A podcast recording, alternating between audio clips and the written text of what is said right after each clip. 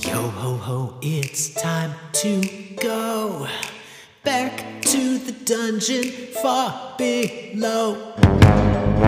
Players arrive in time to die.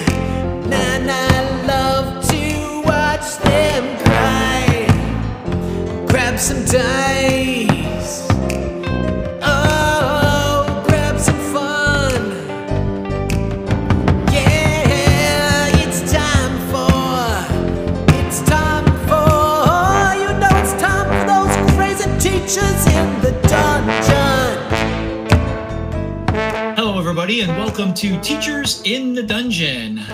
We are so glad you've come along on the adventure with us, depths into the dungeon and uh, a cross country adventure. Well, anyway, I'm Tom Gross, one of your hosts, and right here with me is Dan Ream, the other co-creator and co-host of Teachers in the Dungeon. How are you doing, Dan? Good, good, good. Got some new scenery to look at. We are in a different location to to record today. Yes, we are in Studio B. Be for better. Yeah, well, I'm not so sure about that, but uh, yeah, the dungeon has a couple studios, and we are in Studio B, which we've never used before. This is a first time. Speaking of, it, uh, actually, this is not a first time. No. Uh, we have a Bad re- segue. we have a returning guest coming on, and he plays the character Bert in Slaint. Uh, Marcus, welcome, Marcus Kugler. Thank you. Thank you. Good to be here. We're glad to have you here. You are remote from another location because you don't live very close to us.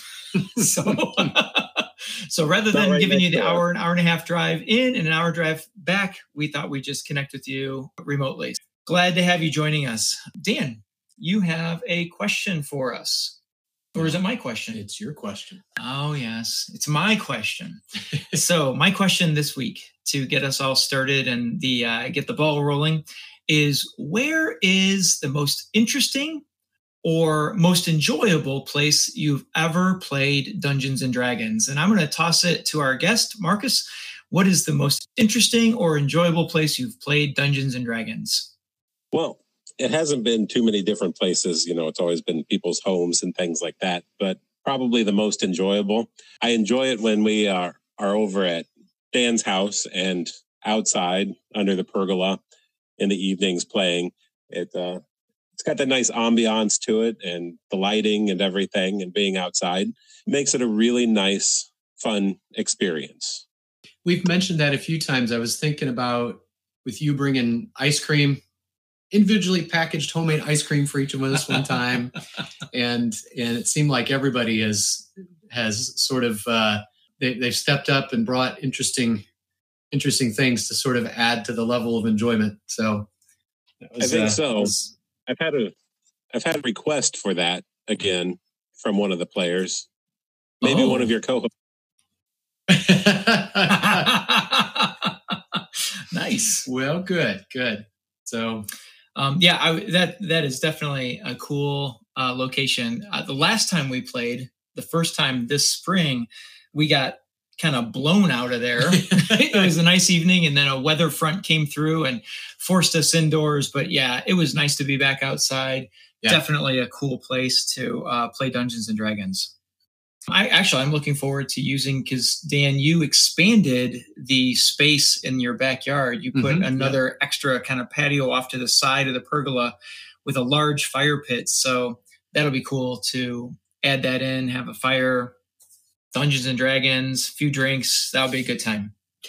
right, we're yes, we can uh, yes we can imagine it's dragon fire or whatever else when we're uh, when we're sitting there playing.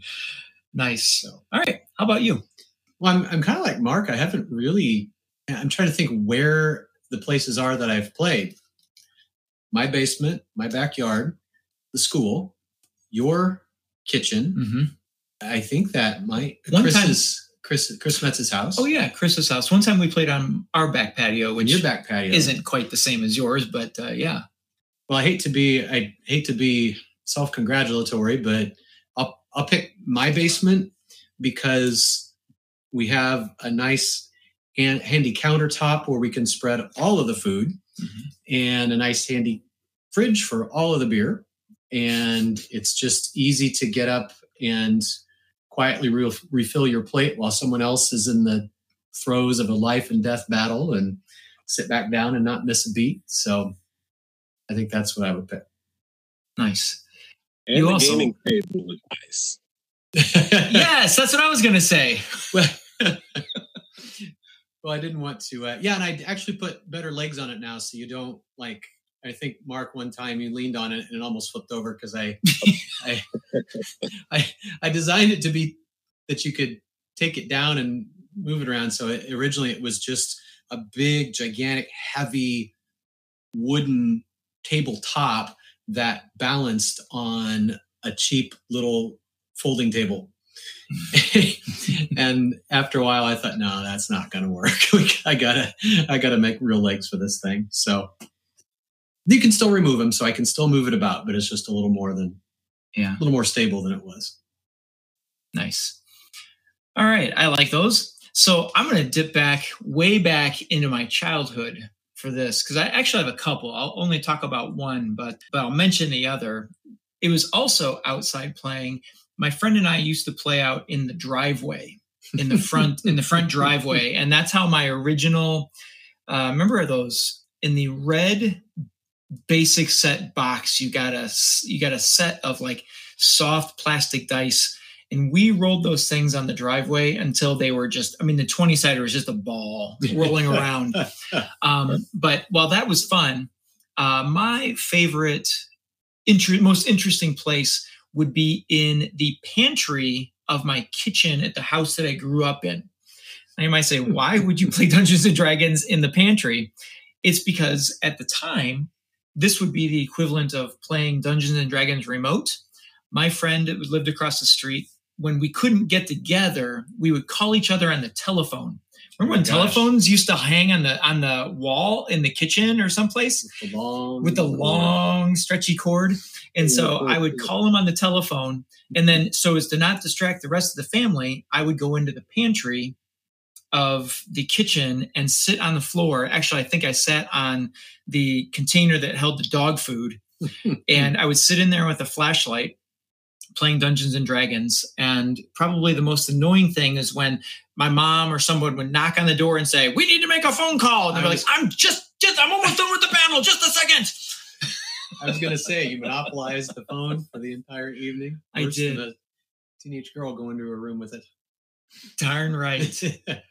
this was before the days of call waiting, also. So I literally and the teen line. and yep did not have those and so i would i would shut down the phone for for hours i don't know there's times i'm like maybe my parents appreciated that maybe Yeah. they're like we haven't gotten a phone call in a long time oh tom's playing dungeons and dragons thank goodness so anyway those pantry filled dog food smell playing dungeons and dragons in the dark on the telephone that's probably my most interesting place how about you where where do you find to be the most interesting places you play Dungeons and Dragons? Or if it's not an interesting place, how about an enjoyable place, some place that g- gives you fond memories of Dungeons and Dragons? Let us know. Send us an, uh, an email if you'd like to give us a long description. That is teachersinthedungeon at gmail.com. Or you could just hop on to social media. Twitter is at Dungeon Teachers, Facebook and Instagram, Teachers in the Dungeon, and let us know. Hey, how about take a picture of your Right, favorite place? yeah. I'll, I'll post a couple pictures on Twitter and Instagram of the backyard. I've got a couple pictures of playing Oh, back cool. there. You share with us where some of your favorite or most interesting places are to play Dungeons and Dragons. So before we get to Slaint, because we're about ready to um, dive back into the island of Slaint, continue the adventures of Wade, Jacques, and Bert, we've got Marcus Kugler here with us. He is the character, the player of the character Bert. And uh, I don't know that we've ever really given you had the had you on to talk about Bert. So let's start our conversation with that. Tell us a little bit about how you came up with the character of Bert, what you were looking for, and maybe some of the things that motivate Bert in the adventure. Bert's a cleric. I think uh, everybody probably knows that at this point. And when I was coming up with him, I just kind of wanted to play something a little bit different, a support character more than an out front character. Not that that's always worked out that way in this campaign, but or um, at all. uh, ever. But yeah, and I kind of went that way, and I wanted to go with uh, a different kind of race, somebody, something a little bit different. So I went with uh, a Firbolg. So Bert's a Firbolg. He doesn't know exactly what happened, but he knows he was raised by a giant. Firbolgs are, they have that connection there. So I went with that. And, you know, giants are kind of solitary creatures. And he follows uh, Stronmaus, who is a giant god of the thunder and lightning and all of those kinds of things. I went that route and he goes out and he was rather than being solitary with the giant, he decided to go out and kind of seek some adventure and see what was out in the world at large. And being that he grew up kind of kind of isolated, he's pretty trusting and just wants to meet people and talk to people and uh, be pleasant because that's how he thinks all I, people should be.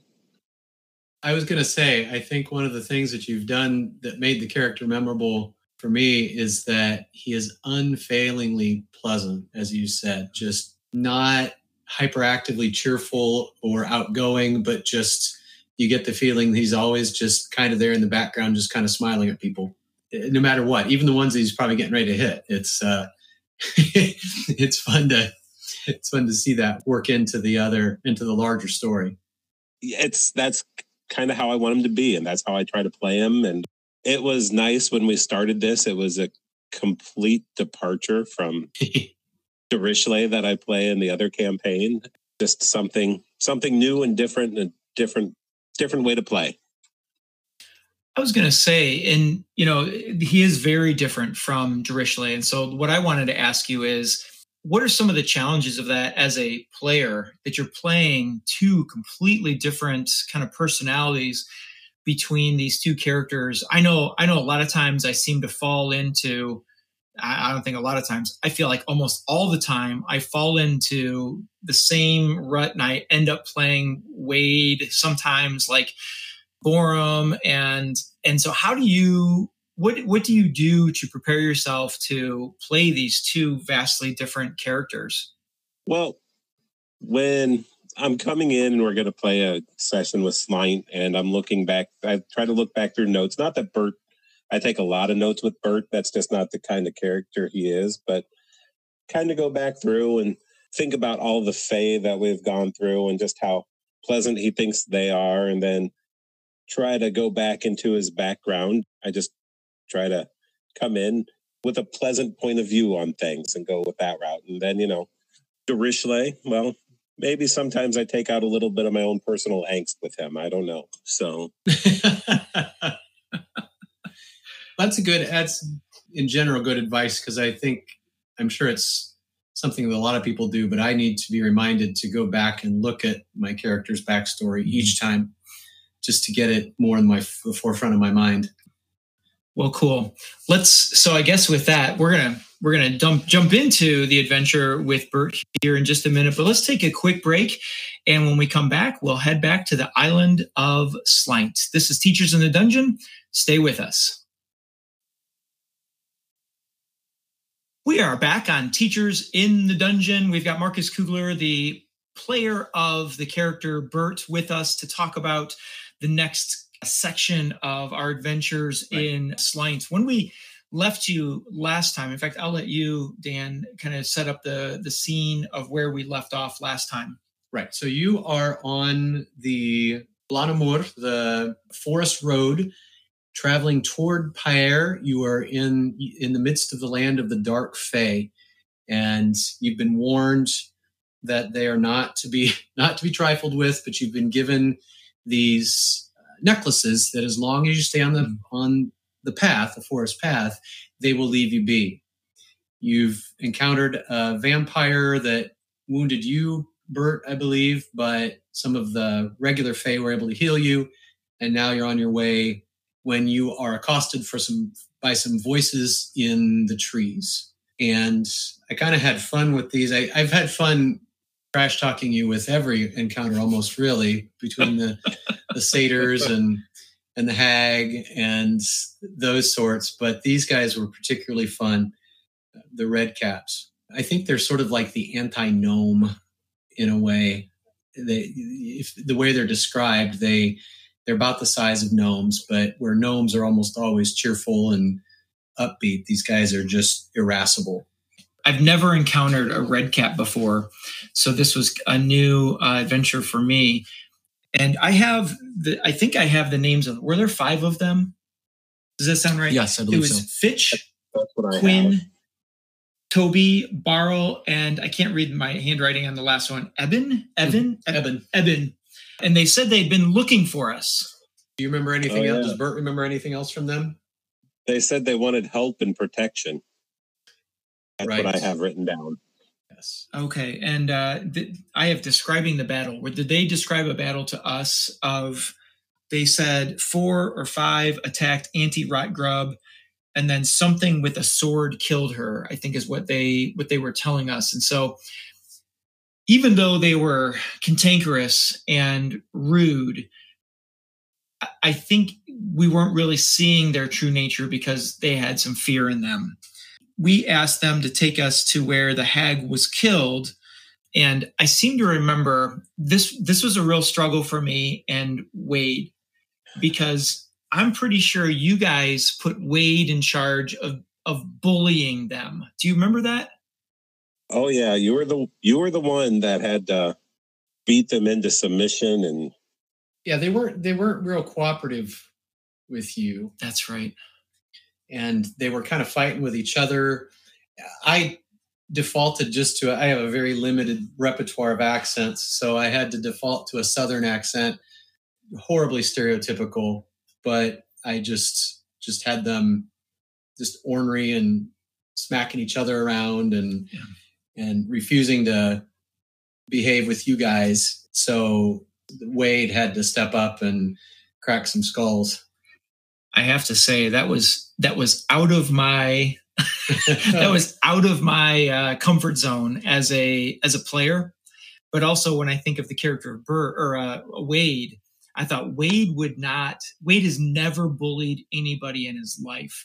Yes, he's a half orc. Yes, he looks intimidating, and I like to think Wade is you know com- you know competent in fighting and battle, but he would always do it with honor. And this was there's no honor in this, just Right. pushing them around. In fact, right. I remember we did a series of rolls because in his intimidation, I said, I'm going to punch them in the shoulder and make it hurt. And you made me roll for that. And I succeeded. And they, they like, it was, it was like pushing them into submission for a short while. And that, I have to say, that felt pretty darn good. but it was it was definitely a challenge and for me especially as a player because let me tell you never in my life have i ever been the bully maybe on the other side of it i did have an older brother but uh but it was it was a little challenging to Talk about working out angst. right i had to uh come up with like the words and the tone to make that work. And so it was kind of fun to do especially the fact that i was i was successful through the roles of it. And so we pushed these guys around and sort of when a couple of a couple of them started getting like losing their submissive side. Yeah. and so we had to sort of push around one of the leaders and uh, we got that. And so we headed toward the area where the hag was killed and we were attacked by ghasts it was at night and we were attacked by ghasts Yeah.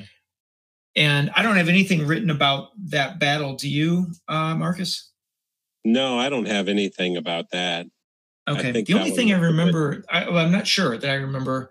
Um, Dan, you you probably remember is I want to say the two red caps that were sort of having a little mutiny. They either left or they didn't fight. There, there was something where we It- got really upset with them. Yes. Mark, do you remember any of that? Yeah, I got down here at some point in time because we were going to keep traveling, I think, in the dark.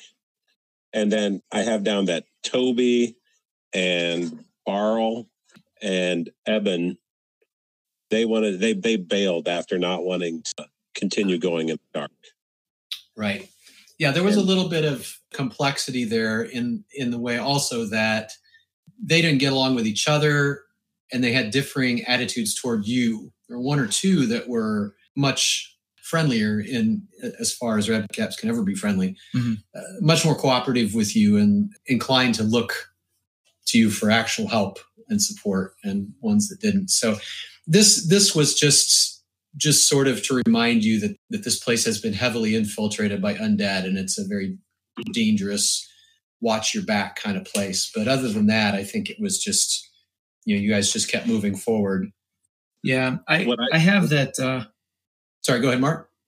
Oh, what I was going to say, what I remember from going on that trail is that they were leading us, but it was really kind of back and forth and maybe a big circuitous route that didn't seem to be as direct as we thought it would be and was taking us a lot longer Uh-huh. to get where they wanted to be.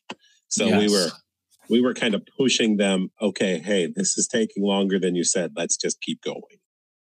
And yeah, so this is the little way you could say that the although the bullying worked, it sort of backfired on you because they they were setting you up and bullying them just kind of made some of them more willing to say, "All right, you want to you're going to push us around. We're gonna we're gonna follow through with this plan that's been set up for us." So uh, it does take you longer, and event is eventually after that you do come into a little clearing and meet their patroness, right? yes, uh, this is Greta, right? We're talking about. Yep. Yeah, the, one, the only other thing I wanted to add about that travel was when we did sleep. I have a note that Bert, you were uh, Mm. suffering from some nightmares. Oh yeah, I had been, and I think that was the hag that got me. Eventually, we found out that was the hag that was. Right. That was another tip off that things are not going well. And it again, if you're gonna if you're gonna meta game, that was a tip off as to what kind of hag you were gonna face. Oh, Yeah, I don't think Bert would have known that anyway. Right. As, as characters, you wouldn't know it, and you guys are real Yeah. good about not metagaming in the first place. But as a as a DM, that always makes me a little bit hesitant to use things like that because obviously a, a night hag is the only hag that can invade your dreams and start Yeah. messing with you and taking hit points. I was going to say, and that that that did have an impact on you, correct? I don't have written down wh- how that was impacting. you. Were you not getting your full rest or something like that? Yeah, it was something like that. Not getting back full hit points, and maybe even temporarily draining them until I got that taken care of. So Yes. I was not going. To. Yes in and that's the real strength. danger is is if this continues if a once a night once a night hag latches onto you and continues draining you if you die she takes your soul so it's Mm. it's worse than just having your character die your character is under the thrall of this night hag Right. who is a deep dive into the into the lore she's act night hags are are distinct from the other hags she's actually from the abyss she's sort of a demonic creature other hags are fey just just nasty fey Huh? but she's another level worse but you guys didn't know any of that so No, we didn't. characters didn't That's pretty cool. So we do arrive at Greta's home, and I have that in our conversation with her. She claims that her area followers have been attacked by a wight. So she confirms what we, I guess, already knew, but we, what she confirmed was that indeed it was present and there. so you put together a plan to work with her to defeat this wight Yeah. Do you remember anything about that plan? I can picture it, and I know that we kind of had it set up that we were hoping to draw the wight in from one direction, and we kind of set up we were going to be in one place, and she was going to be over there somewhere else, and uh, the two red caps that were still with us were going to be in there somewhere, and we were going to try to lure them in and trap them and attack from all sides, and Yeah. I'm just picturing that on the board. And then that's not how it went at all.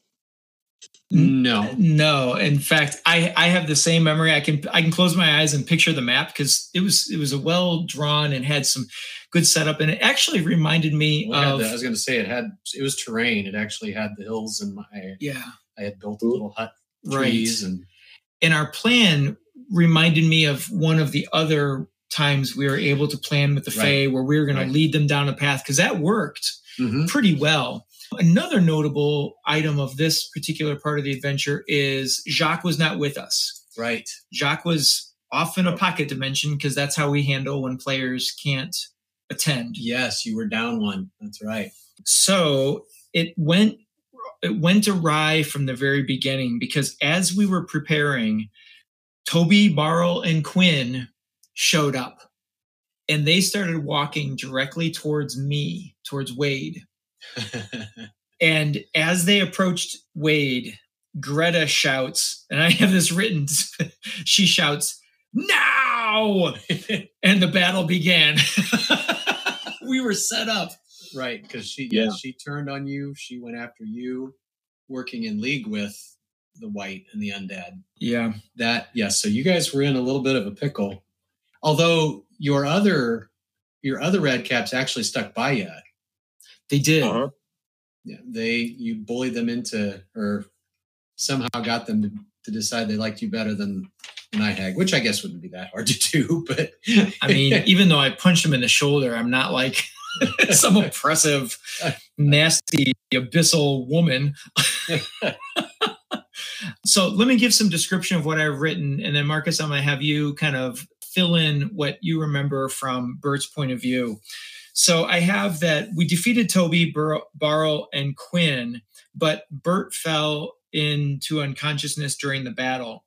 But a dryad, who we later come to find is Shadebloom, and this is where you started introducing that all of these Fae have two names yes, because it's Lady, and I I, don't, I can't read it, Sheltering. lady sheltering. Lady Sheltering or S- Shadebloom shows up, and she's a dryad, steps out of a tree and heals Bert. And it was about that time that we sensed that the wight is coming. Do you remember anything about that battle before the wight showed up? Not anything other than, yeah, I went down. I know the, I can't remember exactly what the hag was doing to us. I know the red caps, they, they were, they had their steel boots or whatever, their iron boots, and they were kicking They- at us and doing all that. They kick you. Yes, they do nasty damage with those with those boots. Yeah, if you've never if you've never um, encountered a red cap before, which I hadn't, they're short and stout, but they've got these giant feet or boots, Mm-hmm. and they are like you said, they are just nasty. I mean, how many do you remember- do you recall how much damage you were Forget. rolling on those? It was. I feel like it was way more than you'd expect for their level. It was two d six or something on just a kick, yeah. Which is more than what a short sword will do to you. And- a, And do you remember what the hag was doing to us at that point? Was she casting spells? I don't. Yes, I don't remember. I don't. I I still had to learn how to play hags. She wasn't part of a coven, so she couldn't really ramp it up. Okay. But she she had a couple ranged spells that she could attack. But hags are close in fighters. A lot of times it's their claws that do a lot of damage if they're not going to use magic. And so I think she was doing some of that, just just just shredding Bert and some of the others. Well, and so I was going to mention that my notes say that once Shade Bloom heals Bert, Bert, you went directly for Greta. Yeah, I think so. you know, there were a couple of things there as you know, Bert went through. He knew that this wight was probably around, but she had told us one thing and then turned on us, and he he felt betrayed and saw this evil creature just not living up to her end of this deal, and yeah, went after her. Well, and it never really occurred to me until just now that you gave us that information about the night hag. Most hags and fae are are of a chaotic nature, right? Or are Yes. they law? Okay, so I don't know why. I guess I thought that we should have trusted. Well, her. hag. Well, no, uh, I shouldn't say that. Green hags, hags in general, make and keep bargains. That's right. That's right. Okay. They'll try to twist them, but they'll make them and they'll keep them. And, and yeah, she just didn't even try. and I guess that's that's what I, I think we were counting on is that and why we felt so betrayed. I mean, it is a hag, so we shouldn't feel particularly surprised that she double crossed us. But at the same time, that contract they make with you is what I think surprised us.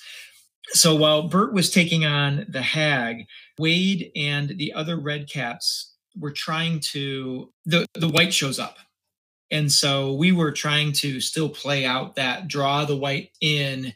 Mhm. Bert has the uh, Greta somewhat occupied. And two more dryads with satyrs show up. And this was starting to feel like I felt like a re- it was a real dire situation because Bert had already been down once. And I think the red caps were taking hits. I think I was taking hits, but like one by one, these Fae were showing up. Beer Barrel and Lady Slayer, who we met at These are all from Border Glen. Border Glen. So the all the wimpy ones that said we're too scared yeah, start popping up one at a time. and we got their names, their real their real names or their other names. And Beer Barrel's name was Hector, hmm and Lady Slayer's name is Bitterblade, which was which is cool. And then Lady Greenheart, Sandy. Did I have that right? Seems like such a common name. Sandy was the original with the name that yes. Okay, so Lady Greenheart or Sandy, the Dryad, shows up and goes directly to help Bert with in the melee with Greta. hmm And then I also have that we're joined in battle by Sang- Sanguinus, Sanguinus, Yeah. the sprite. Mort. Oh yeah, and and Mortuus. Mortuus, the sprites, and they were also kind of picking off the hag at that time.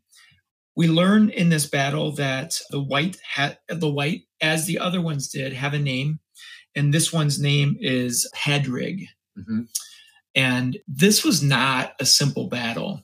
No. And people, Fae, were going down left and right. The, I don't know that the, the Red Caps.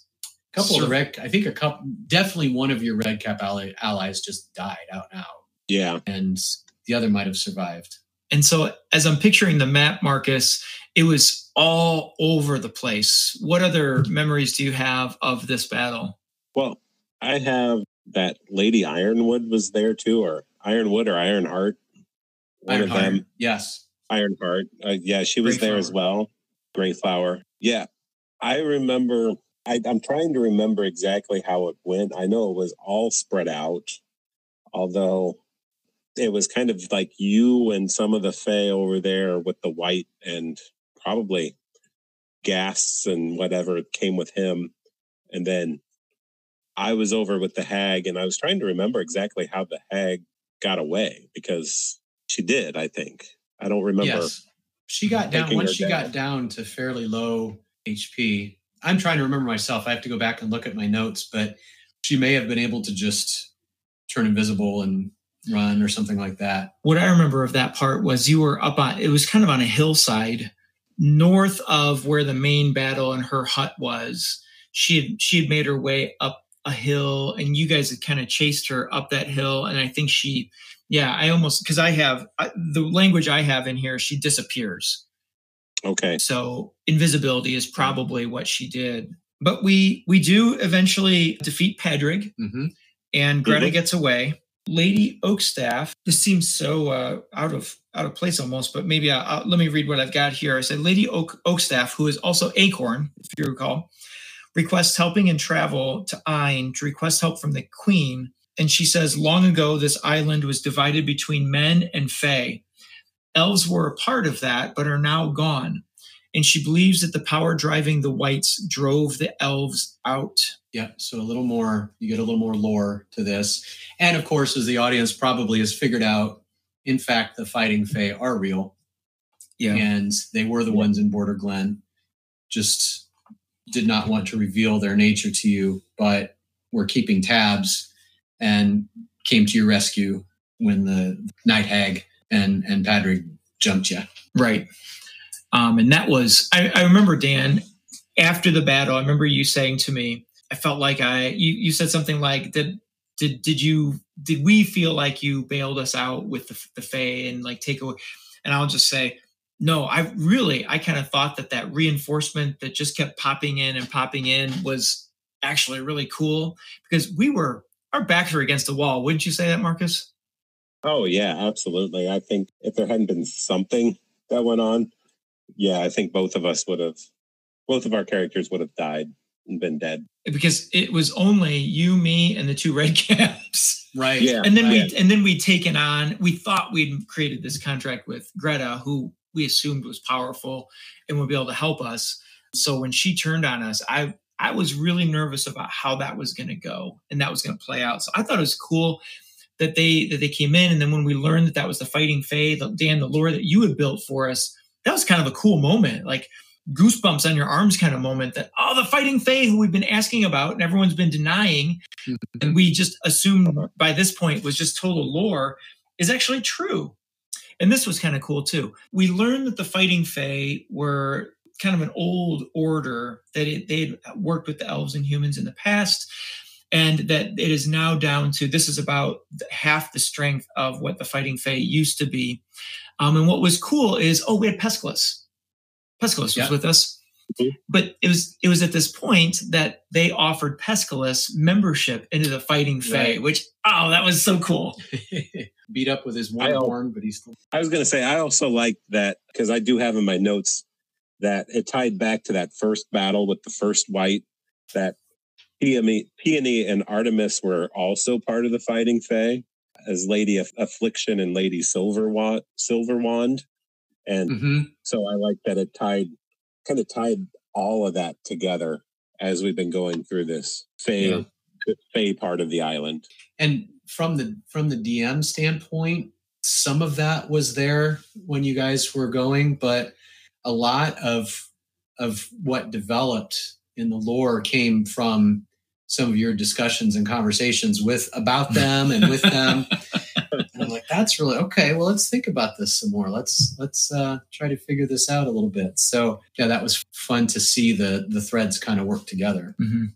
And so I think to wrap up this this part, this segment of this the story of Slaint, we go into Greta's hut, and inside, Actually, should we leave that as a, the cliffhanger? oh, Which what what you find in I Greta's hut? like that because we find some, we Something. find something in Greta's hut that makes somewhat of a big impact on the group. So if you want to find out what that is. You'll have to uh, join us in a future episode of Teachers in the Dungeon when we rejoin Slaint. But before we head off, I want to say, Marcus, thank you so much for joining us tonight. It's been great to have your insight into the battle. Well, thank you for having me. It was uh, it, it's fun to revisit it and rethink about everything we've done. Right, right. Yeah, I like hearing. I. I do like hearing from you guys what your impressions were from that side of the table. So, all right. Well, thanks again, uh, Marcus, for joining us. And we'll wrap up with this. Don't forget about our question at the beginning of the show. Hop on to social media or drop us an email. Let us know where your most interesting place is that you've played Dungeons and Dragons or just an enjoyable place that you've played Dungeons and Dragons in the past. So, until next time, keep rolling those 20s and we'll see you then. And don't trust night hags. That wraps up today's session, so thank you for listening to Teachers in the Dungeon. We appreciate you and your feedback. Until the next time we see you in the dungeon, we hope you roll high on those saving throws. If you enjoyed the show and want to hear what happens in the adventure, subscribe to the podcast. Have questions, thoughts, or ideas? Check the show notes for our website and our contact information. This podcast is not affiliated or endorsed by Wizards of the Coast, Hasbro, or any other third party Dungeons and Dragons entity. Teachers in the Dungeon is intended for entertainment and informational purposes only. All names and sounds and any other related items are properties of their respective trademarks and or copyright holders in the US or abroad. The official Dungeons and Dragons website can be found at www.dnd.wizards.com.